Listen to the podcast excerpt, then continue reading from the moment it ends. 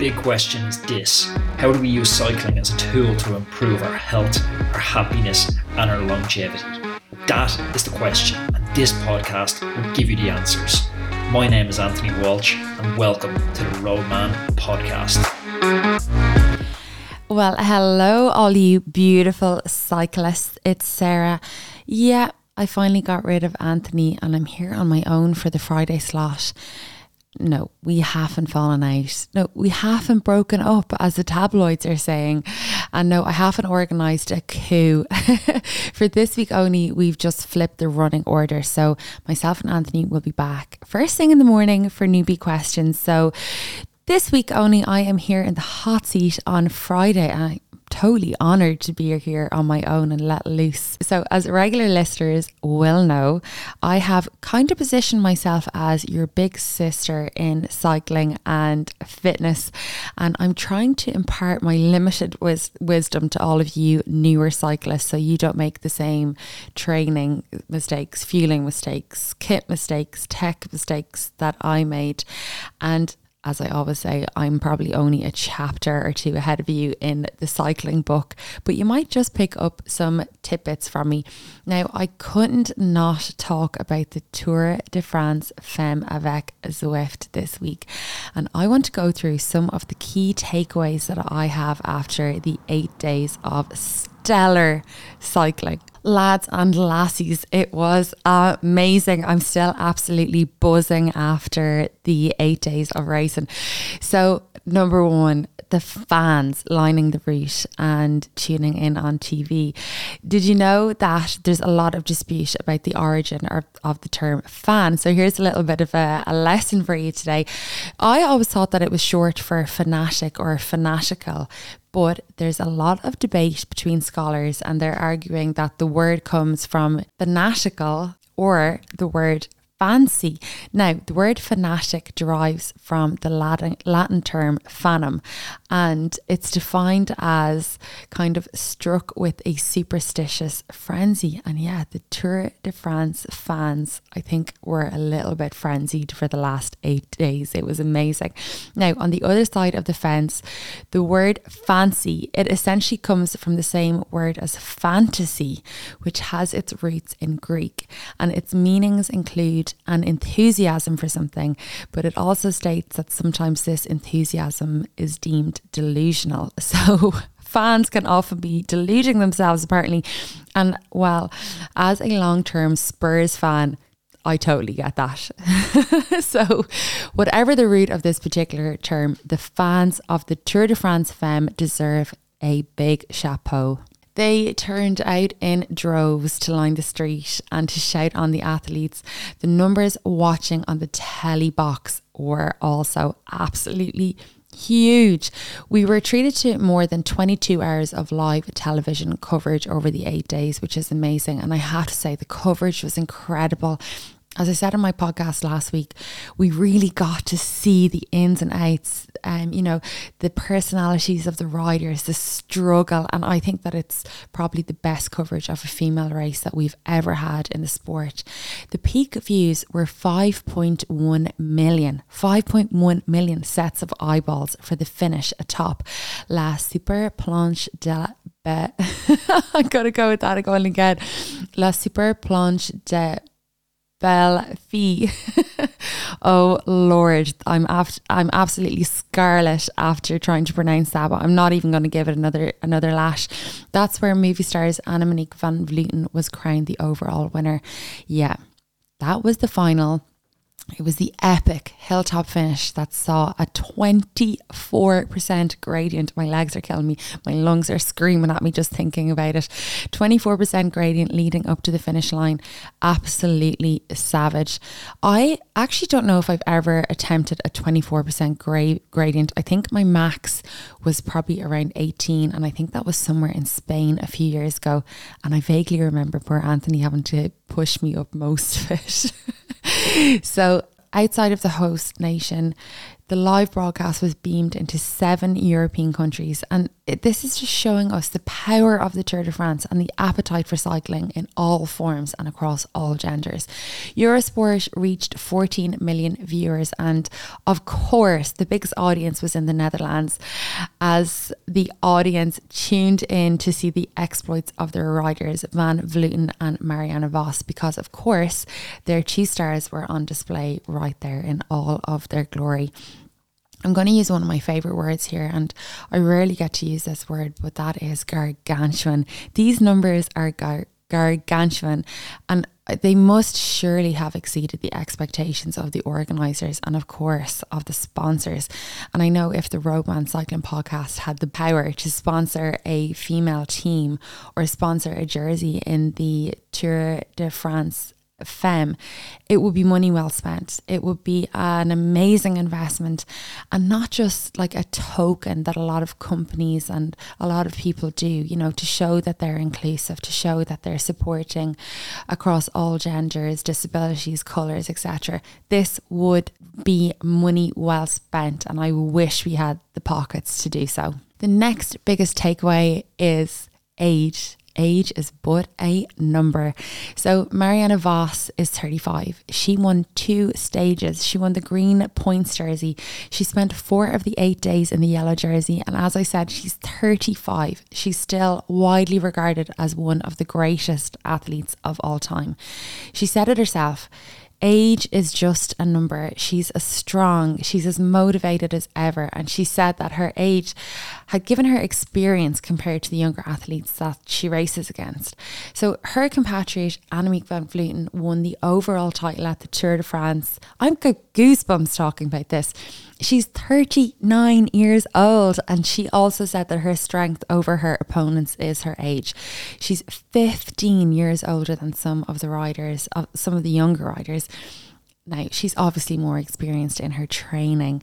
You know, she's been there, she's done that. She's probably she's more experienced in her tactics and how she approaches races. She's probably a lot calmer when she's going into these big, big events.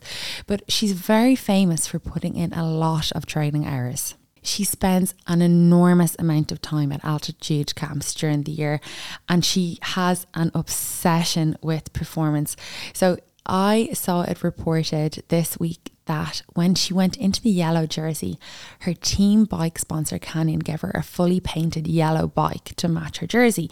So she rode it for part of the day, but she swapped back to her original non painted bike as the yellow paint added almost 100 grams, 100 grams, it's tiny, onto the frame and she wanted the lighter bike for when she started the serious climbs. Isn't that just so cool? She's obsessed with all these tiny little details. I absolutely love hearing those stories. But she trains like a woman possessed. And sometimes her teammates get a little bit of slack for not training as hard as her, but she doesn't agree. And she said, it's something that comes with years. I want to make it really clear that sometimes my colleagues get comments that they should train as much as I do, but that's not possible. That's something that's just a process with years. And she goes on to say, every year you can do 5 to 10% more hours. That makes my engine really big and that makes my fitness levels really high. Then if you have to do a stage like this that is super, super crazy hard, then I know that I can do it from the first climb. Isn't that just so awesome? Super, super crazy hard. That's what I'm going to start calling our local cl- climb every Saturday that I do. now, I completely get that these two athletes are and have been training for years to reach such a high standard but it's inspirational for those of us that might feel that we're limited by our age why should we not ride our bikes? Why should we not sign up for a race or a huge challenge? You know, that 200 kilometer sportive that you've been thinking about? Or why not push ourselves to reach our cycling, our fitness goals just because we're a little bit older? If I asked you right now, what age do you feel? What would you say? I know you would definitely shave a few years off your actual age. You all know I'm 38. I honestly feel like I'm about 25, but sometimes yeah, I have limiting beliefs about myself because I'm heading into middle age. So, this is just another inspirational takeaway I got from the Tour de France Femme. So, thank you so much, Mariana and Anna Monique.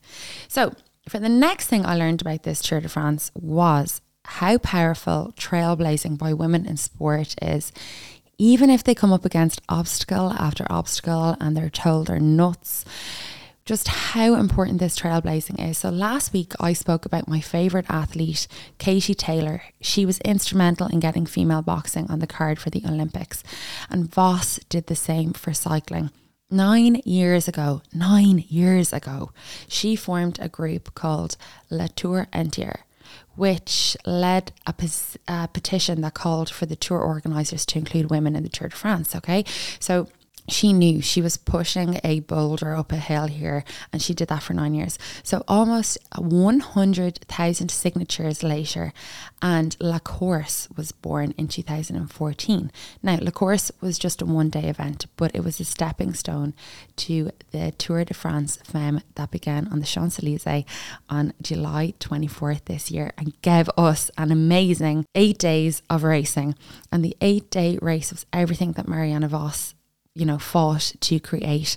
It just warms me. up. I'm telling you, I'm getting goosebumps all over again today. It just warms me to think of all the girls out there that have seen this race and are inspired to become the next pro cyclists. It's amazing. Now, I think the one thing that the Tour de France Femme was missing. And it's not just me, this has been widely reported on all of the media outlets. And it was kind of discussed as the tour was progressing that we really missed a time trial.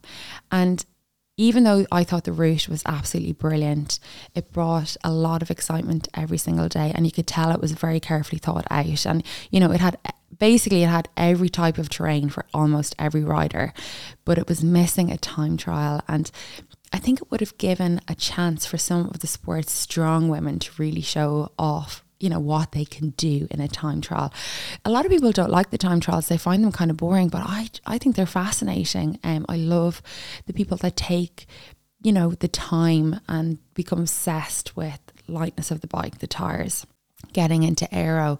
It would have been cool to see what the girls were wearing. Like we saw the guys wearing all the kind of funky helmets and stuff. So yeah, look, I think next year we should. Um, I think we'll probably see it because there was a big uh, outcry for a time trial. Like as I said, they did a great job of creating a very varied race, and you know.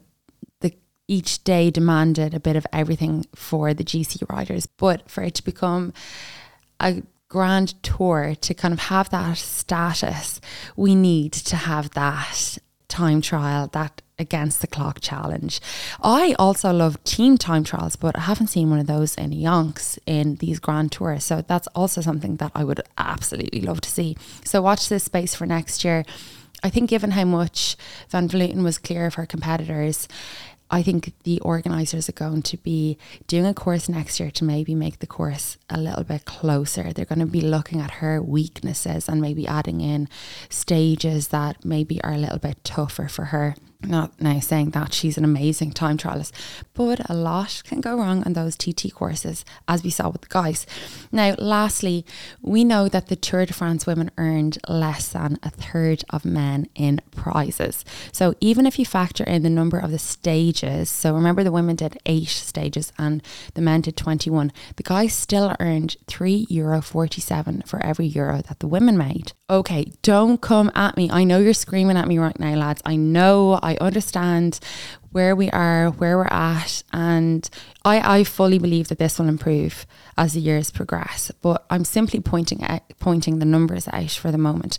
For the amount of entertainment, for the amount of fun the eight days of the Tour de France Femme brought, brought us, for the standard of the cycling, for the ups, the downs, the spills, the thrills, the drama, for the sacrifice that these athletes make every single day. I really just hope that we start to see the gap closing. It's such an exciting time for our beautiful sport. I, for one, cannot wait for next year's Tour de France Femme. And I can't wait for the next 12 months calendar of racing because I feel like I've gotten to know a lot of the riders now, whereas before I didn't really uh, know them that well. So, really excited about that. That is all for me today, folks. I'm going to be back in the morning with Anthony to go through all of your newbie questions. Make sure you keep them coming. They're coming in thick and fast. Do you know what? We covered a relationship question a couple of weeks ago where a guy was getting grief from his other half uh, because he was spending so much time on the bike ever since that, I have had so many emails coming in about uh, relationships and trying to kind of uh, make your the the partners realize that um, cycling is important, and also some of you sneaky girls and guys out there looking for tips on how to um, order expensive wheels and get away with it and stuff. Won't be covering that. I can tell you that right now. I'm not here to cover for you, but keep the questions coming in. The email address, as ever, is sarah at roadmancycling.com and we'll try to cover them. Until then, you beautiful cyclists, I will chat to you tomorrow. Mwah! Thank you for listening to today's podcast. Have you ever wondered how good you could actually be? Each of us has a unique set of circumstances with work, family, and social obligations, but we all still want to fulfill our potential in cycling. Okay, okay, maybe you won't ever win the Tour de France, but for most of us, this is what cycling is about. So let us build you the perfect training plan around your lifestyle that's totally unique to you and will help you finally realize your cycling dreams. So, whether you're just getting started on the bike or if you're a more seasoned cyclist, we have a suitable coach for you. So, why not schedule a call with us and we can have a chat about how we can help you go further than you ever dreamed of in your cycling and fitness goals? Go to roadmancycling.com forward slash contact or pop me an email directly to sarah at roadmancycling.com.